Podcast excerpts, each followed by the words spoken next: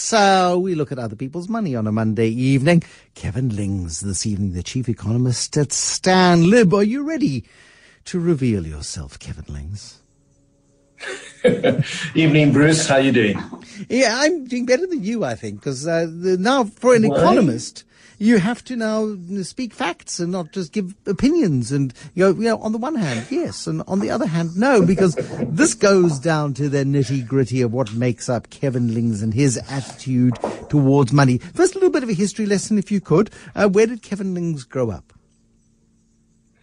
Oh, Kevin Lings grew up in all different parts of South Africa. I was born in Johannesburg. At the time, my parents lived in Johannesburg. I was actually born in Hillbrow Hospital. Can you believe it? Hillbrow Hospital. And from there, because my parents worked on the mines, my dad was part of the gold mining community. He moved all over the country, and as a consequence, I grew up all over the country. Eventually, I guess I ended up in boarding school down in the Eastern Cape in Queenstown. Sorry. And went to university at Witz in Johannesburg, and have pretty much been in Johannesburg since then. So different places, the Virginia in the Free State, Carltonville, all different parts of the country, all different small mining towns, if you like. And in those days, because you're not a spring chicken, they were quite, not to be too rude about it, but I mean, they were bustling and vibrant and, you know, very prosperous communities, actually. They were phenomenal communities, and obviously the mines at that point had a huge amount of money, which they were quite willing to squander, I thought. Even at that young age, I could see the excesses that were going on. There was no hint of the mines trying to put money away for a rainy day, or to be a little bit more conservative. And I guess the mining community lived large. It was very hierarchical. It was all about your position and title and where you lived within the community. And the mine provided everything. The mine provided housing, sporting facilities, community-type facilities. And I suppose if you were fortunate enough to do quite well in that environment, it wasn't a bad lifestyle. Obviously, it then became excessive, and as the gold industry came under pressure and the price came under pressure, it started to actually unravel quite quickly. And I think part of that was the mines hadn't prepared for it. They, I think, assumed that the party would just continue on almost forever, and they lived as if that was the case. So it was a good environment. It was a safe environment to grow up in. But there was always the risk that you were going to be trapped. We always spoke about being trapped within that community, that you couldn't break out of it, because essentially you were living in a small town, and the risk was that you then got educated in that town, got a job in that town, and you kind of stayed in the town, but the town itself wasn't necessarily going to develop enormously. So it was about trying to break out of that town and develop a different life for yourself. And I think that became quite a critical driver, certainly for myself, to try and change things. Was that what sparked your interest in economics? I mean, watching this development, because I mean, there's these wonderful microcosms, these wonderful sort of miniature case studies of excess and exuberance and this belief that, you know, all good things last forever, when simply it's not feasible that they do. Is that what sparked your interest in the study of economics? Bruce, I'd love to say yes, but no. It would make a better story if you would. No, let's go back. I think I could recognize the excess, but, you know, in terms of, I had no designs of being an economist. I wanted to be a chartered accountant. And if you said to me at the time, why do you want to be a chartered accountant? I had no idea. I knew I wanted to be in finance. I knew I liked the world of money. But what particularly I wanted to do in that world, I didn't really have any idea. And so when I spoke to people, they said, well, you've got to be a chartered accountant. That's the profession. And so off I set to try and become a chartered accountant. And after a number of years of going down that route and working part-time at auditing during holiday times at auditing firm, etc., I realized that for me it was utterly boring. And so all the time that I was doing accounting and studying all those sorts of subjects in the background, I was loving economics. But I never focused on it until I got to the point of having to make much more of a career decision. And at that point, I decided, you know what, I don't want to do this. I love economics. I want to go back to university and study economics. And it cost me an absolute fortune to do that. At the time, I had a bursary from an auditing firm. They asked me to pay back that bursary within 7 days. It was a very expensive decision, but a very thankful decision. And I just couldn't see myself being an accountant. Explain the economics of that decision, if you would. I mean, it's such an interesting study, because here you are as a young person, you're going, this is not my career path. I need to cut my losses. I need to buy myself out of this contract, because that's what it is. And I then need to find the funds to then take a completely different path. You've got to have a very strong commitment to change under those circumstances. That's right. I think it's a difficult thing to do. I think a lot of people end up in a university or some sort of technical college in a subject that they don't really have a passion for. At some point, it seemed like the right thing to do, but as it's gone on, they haven't really developed a high interest in it, but they persist with it for various reasons. Some of it may be social reasons or financial reasons. At the end, they get this qualification, and now they find themselves in that career set, and they don't want to be there. And yet they persist with it, and in the end, it's not all that satisfying. And perhaps down the line, they've got to make a more radical change. So I'm not suggesting it's easy. And in my case, it was financially incredibly difficult, because I'd had a bursary for 4 years. I had to pay back 4 years of money in 7 days. Fortunately, I'd been very diligent in the time that I'd been at university, which sounds odd. But I had saved a significant amount of money through every time I worked for the auditing firm. And it took all of the money I had. And when I went back to university, I was essentially broke. I was really struggling. But I can remember distinctly that feeling of, thank goodness I did this. It was such a major relief that I didn't have to persist with accounting. It doesn't mean that I don't recognize the value of being a chartered accountant or the value of the role, etc. But for me personally, it just didn't grab me. And as soon as I started to focus more fully on economics, I fell in love with it. And from there, it's become, I would say it's my hobby. It's my interest. It happens to be my profession.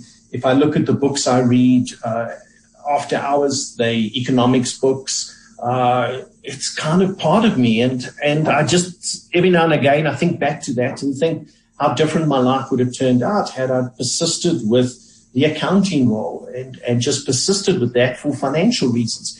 And so it's a lesson that's difficult to learn, but it's something I think people need to reflect on and maybe make that hard decision as quickly as possible. I mean, would you put it down to that being the smartest financial decision you ever took? I mean, yes, it hurt. Yeah. Yes, it was painful. But if you believe in long-term reward, was it the smartest decision you've taken? Yeah, I would say it was the smartest. Obviously, it was, on the face of it, a very silly decision, because you had to pay back 4 years of bursary money. So that was an expensive decision. But it gave you that freedom. It gave you that choice to do what you really wanted to do. And to me, that's critical. A lot of the times you can get involved in various ventures or elements of debt, or you get yourself locked into something. And as soon as you do that, it's taken away that choice, that absolute freedom. And I think the more choice you can have, the better off you are, the more comfortable you feel, the more calm you'll feel inside. So for me, yes, I would regard it as my best, ultimately my best financial decision over the longer term. And obviously, initially, it was tough, because to get a job in economics in South Africa is very difficult. There are not that many positions. People only wanted to employ me in an accounting role because I had worked in accounting and I'd studied accounting. So it was not just as simple as, well, let's get a qualification. You had to try and work at really trying to get into the profession. So there has to be some sort of passion or persistence around it. But looking back at it now, I'm just so thankful I've made that decision. When you sort of reflect on the decision and the fact that, you know, you took this big bet and then got to the workplace and said, no, we like your accounting skills. Did you think to yourself, what have I done? What have I done? Was there a moment of regret? No, there wasn't a moment of regret. There was a feeling of, I've got to put up with this accounting role until I can get a break. And initially, that's what I did. I worked at the Small Business Corporation, and I was a business analyst, and I was working on balance sheets and income statements for small companies, evaluating whether the small business was potentially viable. And so that role was very much aligned to being an accountant. And a lot of the work I was doing at the time ended up being typical accounting type work. Yet I didn't, and I knew it, I didn't have a real serious passion for it. And for me, it wasn't a regret. It was, well, let me persist with this, waiting for an opportunity, recognizing that the opportunities were very slim at that stage. But eventually an opportunity came along, and I've been in economics ever since. So I think it was just this belief that something will materialize that didn't get me too down about the role. But again, that experience at the Small Business Corporation is now, I would argue, invaluable in really understanding what South Africa needs and just how hard it is for small businesses to function, operate, exist, to be profitable, to be sustainable. I mean, that's a critical part of our future, possibly. Oh, yeah, I think it's an area that we haven't, in this country, we haven't done well at all, no matter where you look at it, either through the banking system or through development agencies. I think it's something we've let ourselves down on. And part of it has to do with being very clear on what it is that you're trying to achieve with this. Are you a development agency or are you a profit-maximizing firm? And if you're a profit-maximizing firm, like a bank, it's very difficult to really do small business lending in any country, because ultimately, you're just not willing to take on the level of risk that's required in order to actively develop. And if you're a development agency, then you've got to be clear on what is that criteria, and everybody that approaches must be very clear on what it is that you're going to base your decision on. So there's no element of surprise in that respect. And I don't think we've done either of those very well. And it's a massive gap in terms of trying to get people into business. When I look around at the informal sector of this economy, I recognize that there's a huge amount of potential entrepreneurs, but their ability to formalize that a little bit is incredibly limited because the system is not really available to them. And even now, that system is unavailable. Just understanding who you can approach, what they're going to need, how the process works, I think it's light years away for many people who want to try and move their small business forward. So, and when you consider that many of the successful countries in the world, perhaps even all of them, have a very strong, vibrant small business, family business type element to it. And that's what ultimately creates the jobs. And I think when I look at South Africa, small business is completely excluded. Even take NETLAC. We talk about the NETLAC policy document. That's big business talking to big labor and big government. There's no small in any of that. There's no small labor. There's no small business. Small business is completely excluded from that discussion. So I don't think in this country we pay nearly enough attention to it. We don't take. I mean, we pay lip service to it, but we don't. We're really not willing to commit to the process.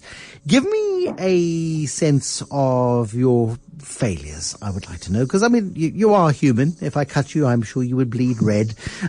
Your worst money decision ever. Your best money decision was expensive and cost you a lot to get out of the contract that you had with an accounting firm, which paid for 4 years of your accounting bursary.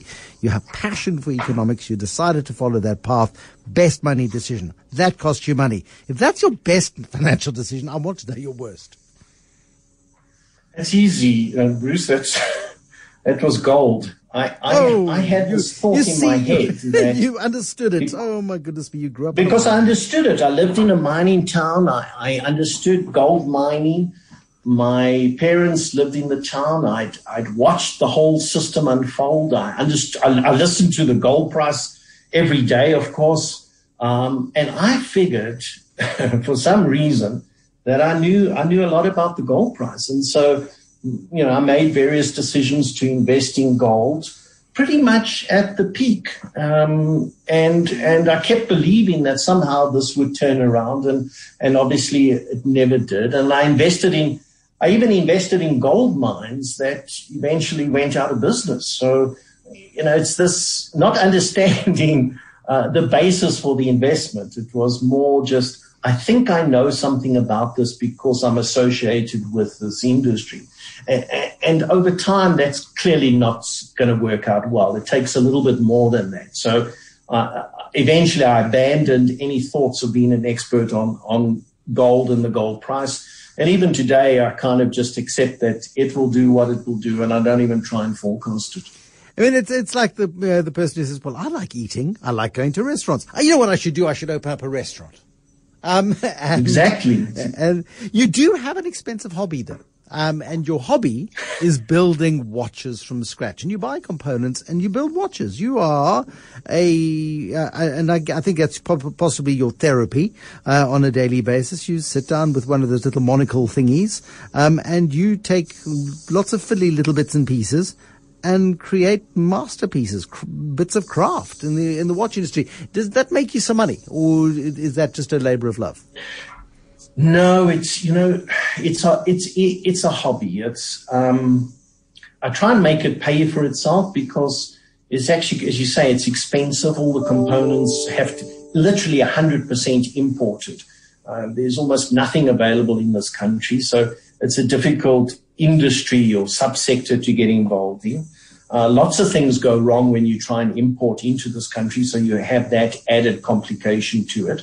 And it turns out that the watch needs all the parts. You know, when you fixed your car and at the end you were left with some spare parts, but somehow the car still worked. Well, a watch isn't like that. If you've got spare parts left over, the watch doesn't work. And so even if it's just one little part that you never got, it never arrived in the package, whatever happened, you just can't complete it. So it's a process. But what I think I like, first of all, I like watches for whatever reason. But what I like is that idea of assembling this watch and it working. That when you try and get it to work and it works, that is incredibly satisfying.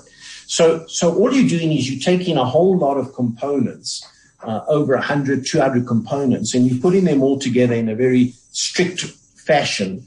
And you're not going to know whether this is right for quite a while. And then you try and make it work, and it starts to work, and you set the timing. Sure, that is satisfying. So to me, it's an escape. It's just it's a way of zoning out from the world around me. It's a way of just relaxing. You get immersed in the micro of this watch and the task of trying to, and the challenge of trying to get this to work. There's far more precision in it. There's far more predictability. When you wind up a watch, it ticks, and you know that it's going to keep time because you've built it properly. Economic forecasting is a lot less predictable, I suppose. That's right. It is one of those things, you know. It's such a – you write reports in economics, and does that really add value? Who finds it valuable? Forecasts get wrong, etc. So you're living in a fairly – murky world in that sense. It's not an absolute, whereas a watch, you're 100% right. It is an absolute. And I can remember doing a course online through the United States. And when I started the course, I was thinking, okay, well, what's going to be the test here? How do you know if you've passed this course? And the test is, well, does the watch work? If the watch works, you've passed the course. And I like that. There was no judgment. There was no subjectivity to it. And in economics, it's all subjective. It's all where you come from, what you think is right. Whereas in a watch, it's very clear. It's mechanical, and it either works or it doesn't work. He works very hard, does our Kevin Lings. Kevin Lings, he is the chief economist at Stanlib. Other people's money this evening, other people's money and their hobbies this evening with Kevin Lings. Always fascinating to chat to Kevin. Kevin, thanks for your time this evening here on The Money Show.